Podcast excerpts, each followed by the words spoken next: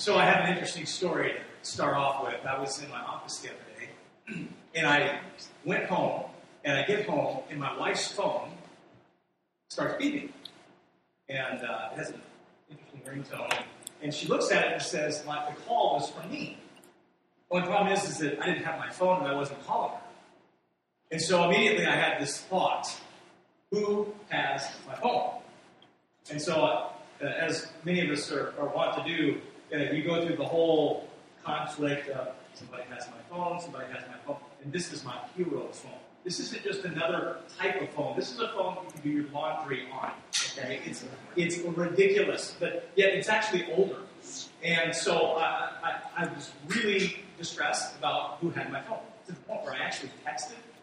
I said, uh, if you leave it at 1880 Southbridge in a mailbox, I won't press charges. No, I didn't say it like that.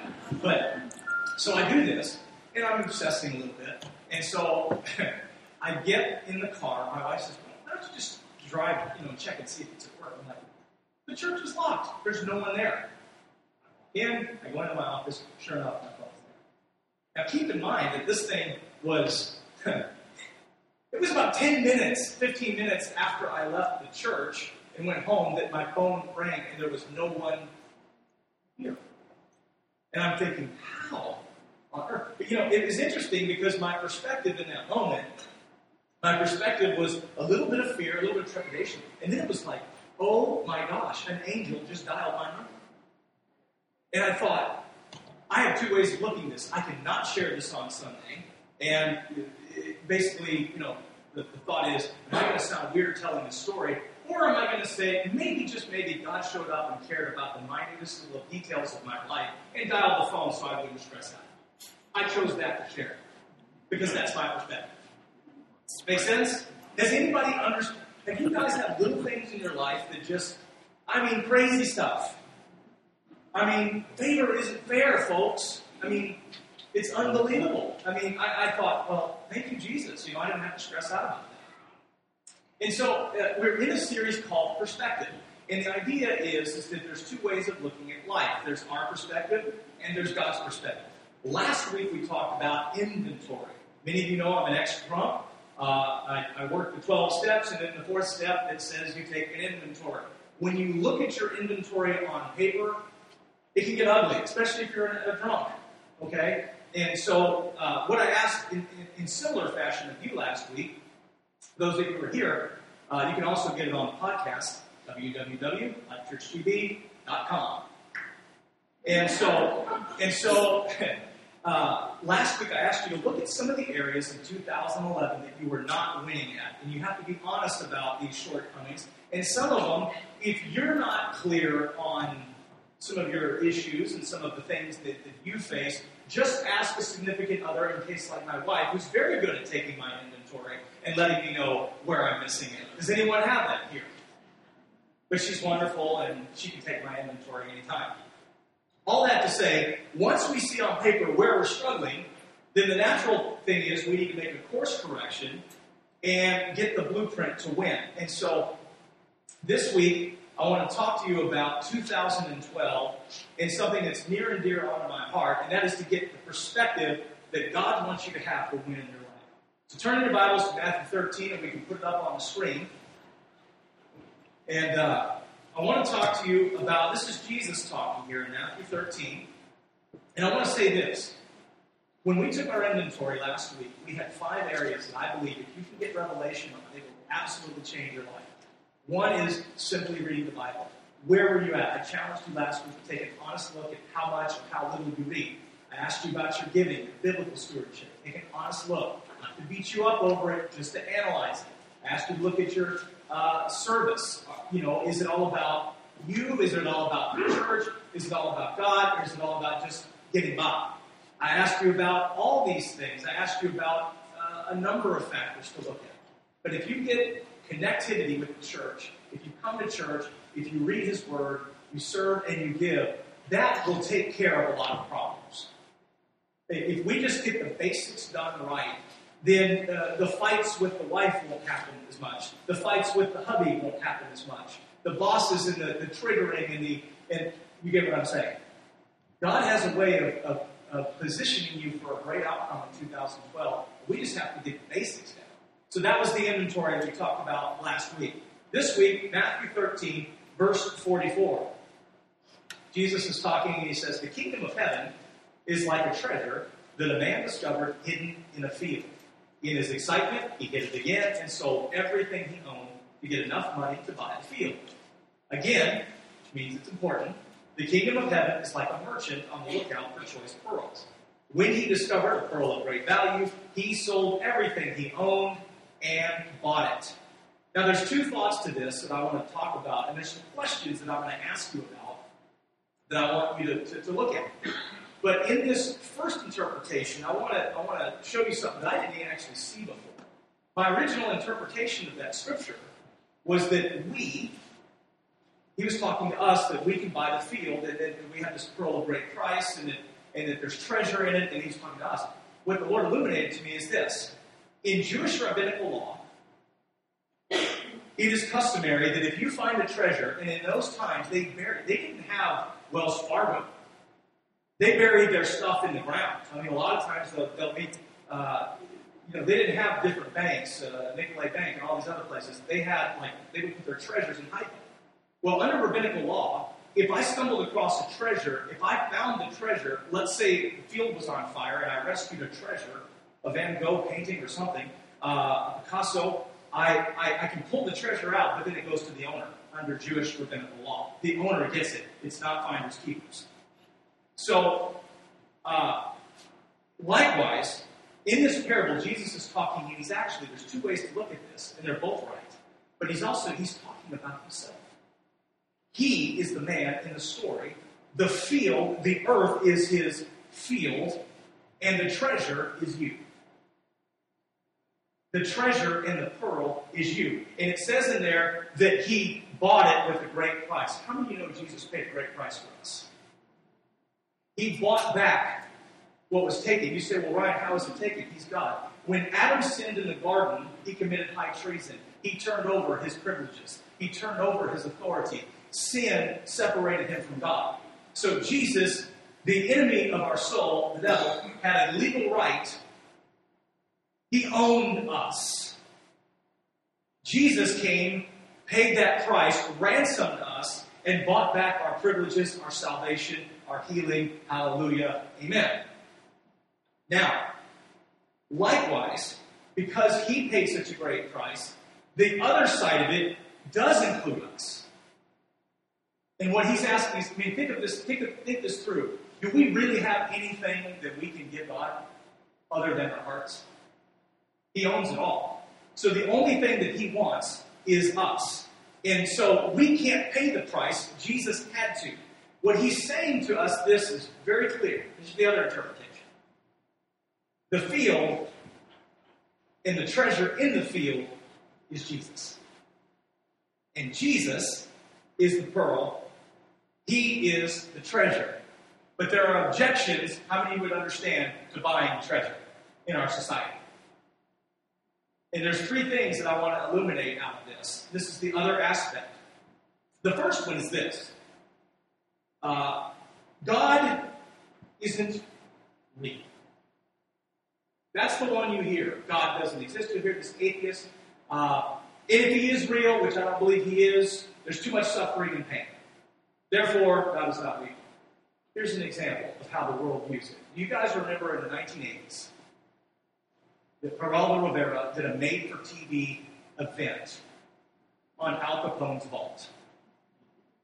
And he, I mean, the hype and the build-up was um, phenomenal. Ratings-wise, it was a blockbuster.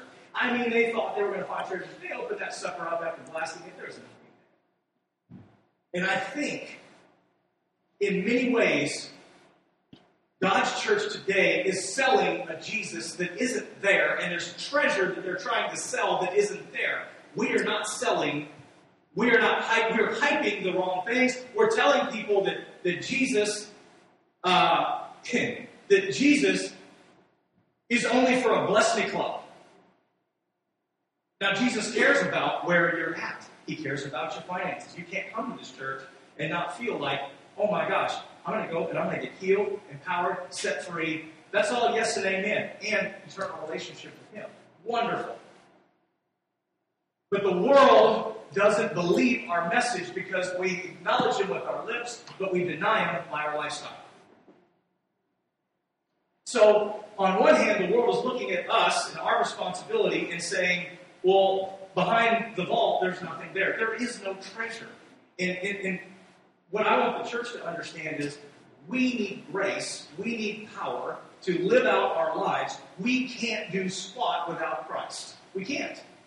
But with His power, we can do all things. And our message needs to line up with our actions. And the, that's where the rubber meets the road. So this world looks at us and goes, I don't believe the message. There's nothing, there's no treasure I want there. In fact, I know Sister Susie so and so and uh, Brother Bob and Brother Bob and Sister Susie, they're more mean and nasty as a Christian. I don't want anything to do with that. Anybody ever met people like that before? Turn to your neighbor and say, That is not me. So, you can say it a lot. Okay, so that's objection number one. Objection number two, and this is this is one here, and, I, and sometimes I write these things in, in here just so that I want to make sure that I that I get it. So so we we've been lied to about the treasure. Point number two, we've been lied. So if they have that objection, then here's the second objection: is that yeah, there's I believe in God, but it's of my own understanding. Okay? Can we put up a photo? I want to show this. In 1849, how many of you heard the gold rush? Mine 49 there's gold and then are hills. And so, do we have that uh, photo, Nikki? We can put that up there. I want to show you pyrite and I want to show you gold. Now, I mean, looking at this, on the surface of things, this is being completely transparent. I wouldn't know if I put, if that was gold and that was pyrite and I flipped the letters, I don't know if I would get it. I really don't. I would probably be fooled. That's why they call it fool's gold. And here's the, here's the, here's the thing that I want to illustrate to you about that is that Christianity is not religion. It is a relationship with Jesus Christ. And when we sell people religion, we're selling them fool's gold. But when we sell them the grace of Jesus, we're selling them the treasure. Here's the third objection. I like the treasure, I don't want to buy the field. Because in the field, there's things in the field. So here's the third objection. The third objection is, Ryan, I like the fact that I, I want the gold, I've seen the gold, I know it's no longer hidden to me, I see it, but I don't want to sell it all to get it because there's crispy critters in that field. There's manure in that field. There's rattlesnakes in that field. There's scorpions in that field. But you're saying if you want the treasure under the law, you have to buy the field. And what I'm saying to you very clearly is we can't just love Jesus. The third person here, we can't just love Jesus and not love his people. When you buy Jesus, you buy the field. When you take what he's offering, you buy the field. And that means coming to church sometimes and, and a conversation goes like this and and you know, hopefully our ushers and greeters are very kind to you. I hope that. But you know, it, what what it means when you buy the field is this: if, if, they don't say hello to me and they're not nice to me, and he looked at me funny. Pastor, he mentioned offering six point seven times in this particular message. That bugs me. Or, or he, he talked about he talked about serving. I serve.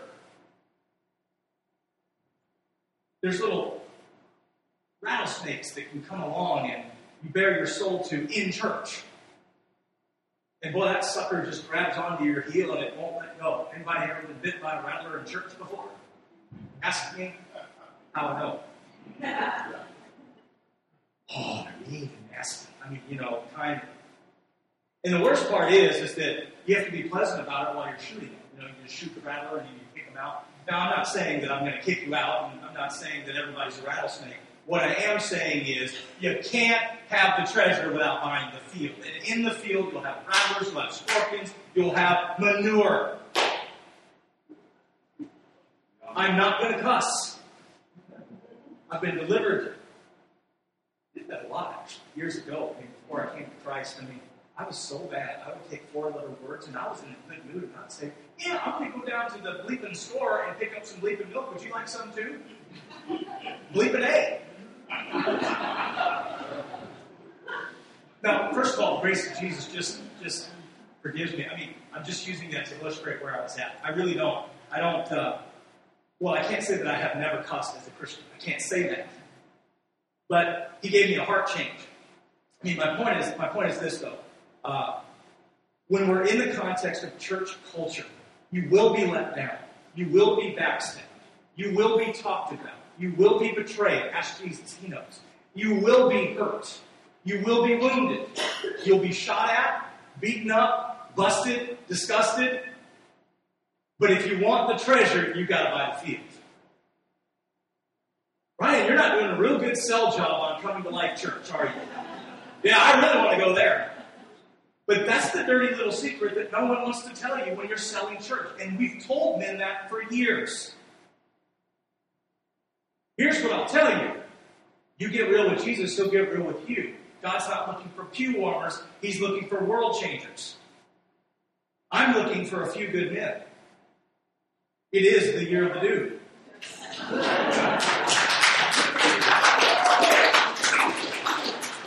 the dude must rise. He will rise. Oh, he will. And, and what I'm tired of is I, I watch TV. I, I, I, you know, I don't watch it as much, um, but I see guys. I mean, watch a sitcom. Watch those suckers. I mean, the the guy. It's like he he has the brain of a four year old, and they make him look so puny and, you know. I mean, can I can I say they can I say castrate? They castrate the guy. They do. Emasculate him. And I don't like that. It, it, it bothers me. Because Jesus created us to lead guys. Here's a stat. Here's an interesting thing. 97% of the men who attend church, if they make a decision for Christ, 97% of the time the whole family follows. Fact, statistic. 97%. I looked around in the first hour, we had more females here. I look around this hour, I actually see quite a few guys here. But we need more. And if I'm a guy, okay, kid, you're talking big. But here's the truth. If you're selling something, you've got to show me the value of what I'm buying if I'm going to buy that field, if I'm going to endure that stuff. If I'm going to, well, then my job is to present the true, authentic Jesus. Here's the truth you will have problems, you will have scorpions, but you will have unbelievable supernatural power to overcome every single one of those problems. You will have unbelievable power to lead your families. You will have unbelievable power to walk in a level that you've never thought possible. In the piggy little behaviors, in the areas where you're weak, He will show up and give you strength. That is a promise. Without a doubt. And I think, this is my thought, I think that we have got to do a better job of communicating that to men. Now, this isn't to mean that women, you don't matter. You matter greatly. I value women in the church so much so I have two female pastors on staff and a wonderful wife who I like to put up here. And we have a female worship leader. Hello. But what I am saying is that, guys, it is our time. And how do we do that? How do we present? Well, if I'm a guy, I don't want to buy what you're selling unless I see that you live what you're saying. So, how do I get in there? Well, Iron Man is something that God dealt with me over the holidays. That's like, okay, let's celebrate the wins here. We're a three year old church. We've got a building here. It's just a miracle. I mean, it's just a miracle. We, we, we have ministries going, we have life groups, people are, are getting healed, they're talking, they're connecting, things are happening. And yet, for about two weeks, I was just grieved in my spirit because I'm thinking, well, what's this? And, and it was, that's why I said in New Year, it is the year of the new. Because we've got to get guys to understand that they're deeply loved by God. Have you ever asked a guy to share his feelings, ladies? How How'd that work for you? You know what we do? We show up at breakfast. Doing? Great. How's working Great. yeah, I slayed a good. Yeah, got six sales this week. Great. We like to slay the dragon, and we love it when you tell us how good we slayed it. I mean, well done. Oh, that was why that was the best sermon ever. Even though it wasn't. uh, we love it. We love it when, ladies, you, you, you champion us. Let me, let me just challenge you for a second, ladies, on this. The more you tell him who he is in Christ, the more he will be that. You start criticizing every little thing he does, he will become what you criticize even more. Amen. Facts. Facts. Bruce, that was way too loud.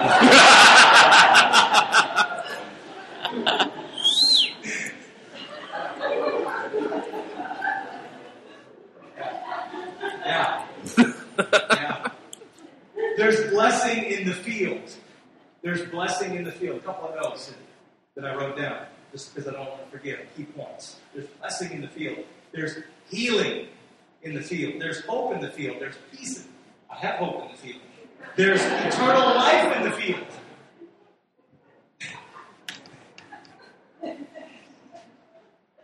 Oh, I was going to transition into another topic here, but I, you know, but here, here's the thing. Here's the thing.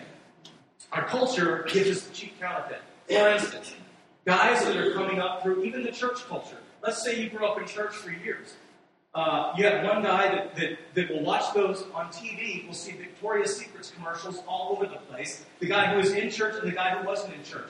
We're kidding ourselves if both guys at that age without proper defenses, we're kidding ourselves if they're both not going to move. Can we be real? But men, I can teach you how to defeat that. You say, well, I don't want to be defeated by that.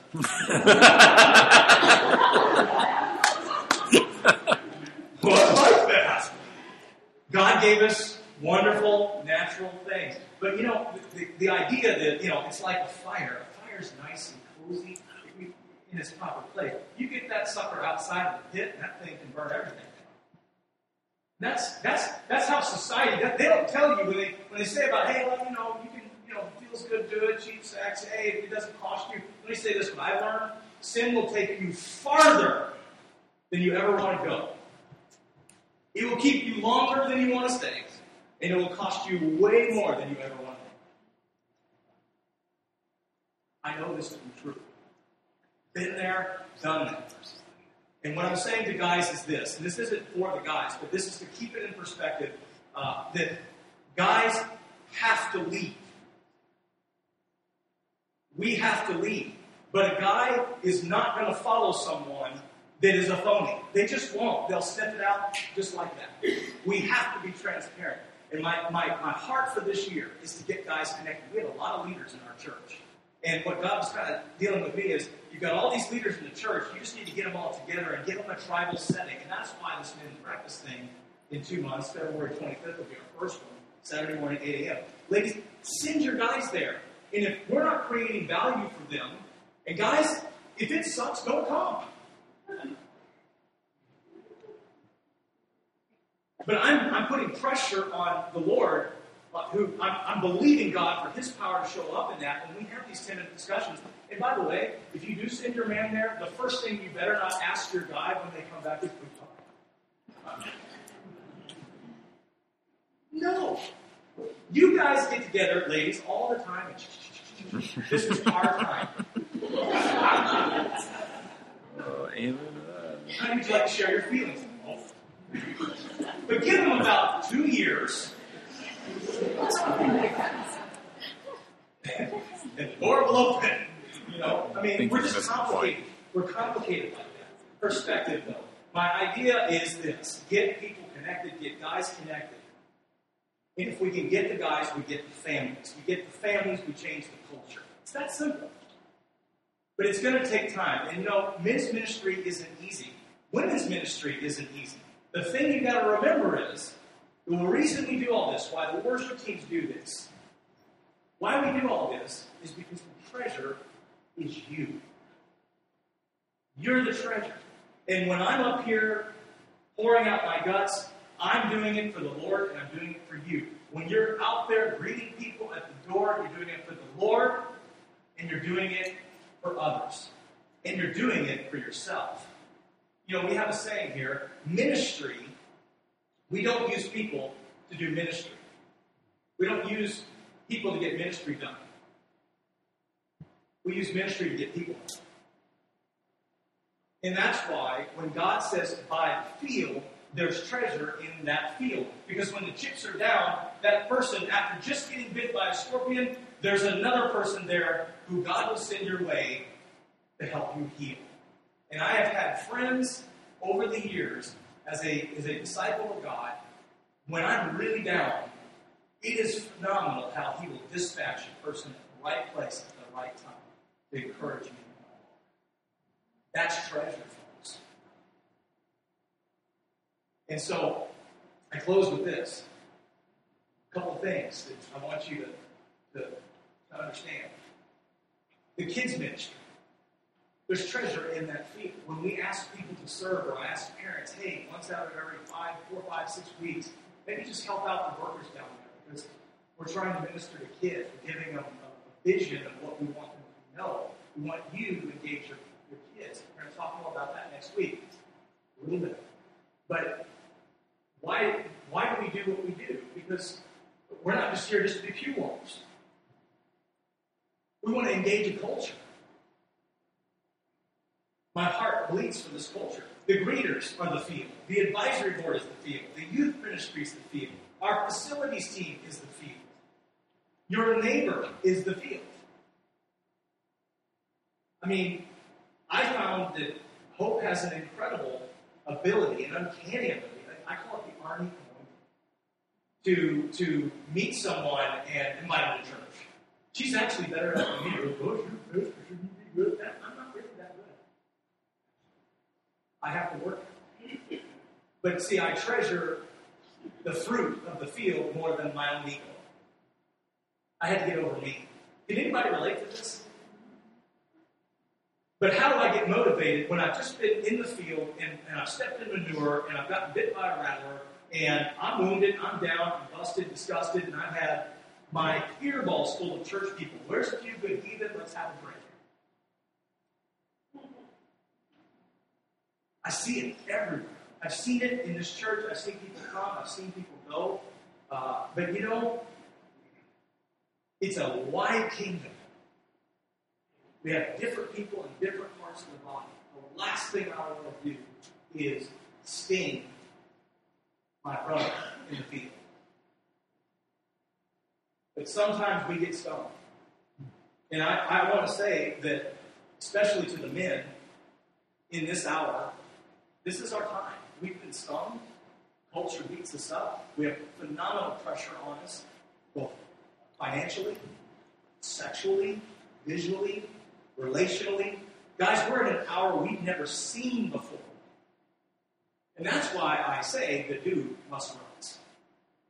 We have got to live by the Spirit of God. And it is not about following the rules. There is no expectation here of you doing church perfectly here 24 7. Now, with that said, can you give your pastors that same grace? Because we're people too. And I promise you, do not put, even on up a little higher here, you put me on a pedestal, I promise you, I will let you down. You don't follow me, you follow Jesus. So if I'm bringing correction in any area of, of, of your life, here's what you have to understand our pastor's heart. It's why we do what we do. I didn't have problems when I was in the broadcast industry. We do it for you. We do it because if we see a glaring, gaping hole in your walk with God, we're not there to beat you up just to make you feel bad. We're there because we know that you have great treasure here. You need to walk in your inheritance and bear great fruit. We want to prune you and help you. We have to be real about it. With heads bowed and eyes closed, you say, Pastor Ryan, you've hit on a lot of stuff. I want to first deal with the hurts. I believe there's some people who've been significantly hurt in the church here. I want you to raise your hand up. Heads bowed, eyes closed, raise it. Thank you, thank you, thank you, thank you. Father, in Jesus' name, I just break every hurt. I break every curse, every weapon formed against them. We silence it. We thank you, God. We loose the peace of God over them. We thank you for healing that there's, there's healing and trust is restored, not in people, but in you. And that they're buying the field. In Jesus' name. With heads bowed and eyes closed, say, Ryan, uh, I've really struggled with taking that next step. I mean, I like church. I come, I attend, and that's about it. But I, I really don't connect in life groups, which this church does everything they can. Pastor Mary works tirelessly to create life group environments for people to grow you as a disciple. But you say, you know, really, honestly, Ryan, I haven't looked at that as treasure, and I've missed it. Heads about eyes closed. You say, well, maybe I have missed it, but I want to engage more. I, I do need to engage more, and you're speaking right to me. You raise your please? Thank you. A you. Thank you. Thank you. Thank you. Thank you. I want to tell you honestly, that is an awesome opportunity to get connected with people. I'm not saying it will always be perfect. I'm saying it's a great way to get lunch with people and grow as well. Father, I pray over them. Thank you for their honesty. I ask that they risk it. I ask that they engage in the life group culture here 2000. In Jesus' name. Heads bowed, eyes closed. The most important question of all where are you at with your relationship with Jesus? Not a church, not asking you to join Life Church, just asking you a simple question. Are you right with God? Do you want Him in your heart? Do you want to live for Him? And I know that some of you, that may be a raging internal question, and you may not be willing, you're saying, I don't even know if I believe this. It's a step of faith, but I promise you the treasure's in the people. When you buy the field, we give you treasure. You say, well, I've been hurt. Church people aren't perfect. Take that step. If that's you, and we know that you need to get right with God and engage Him on a deeply personal level, we can help you with that, facilitate that process. If that's you, would you raise your hand? Anyone in the service? Thank you. Thank you. At the end of the service, we have a Bible we want to give to you. A New Testament. It's our gift to you. Please go ahead and we'll give it to you and look at those languages. That's man. We want to. We want to. Everybody in this room, let's, let's say this prayer. Father in heaven, thank you for your grace. Thank you for your power. To for, forgive my sin and heal my. I purpose for now to live for you. And where my perspective might have been off, I changed my perspective. I consider it in Jesus' name. Amen.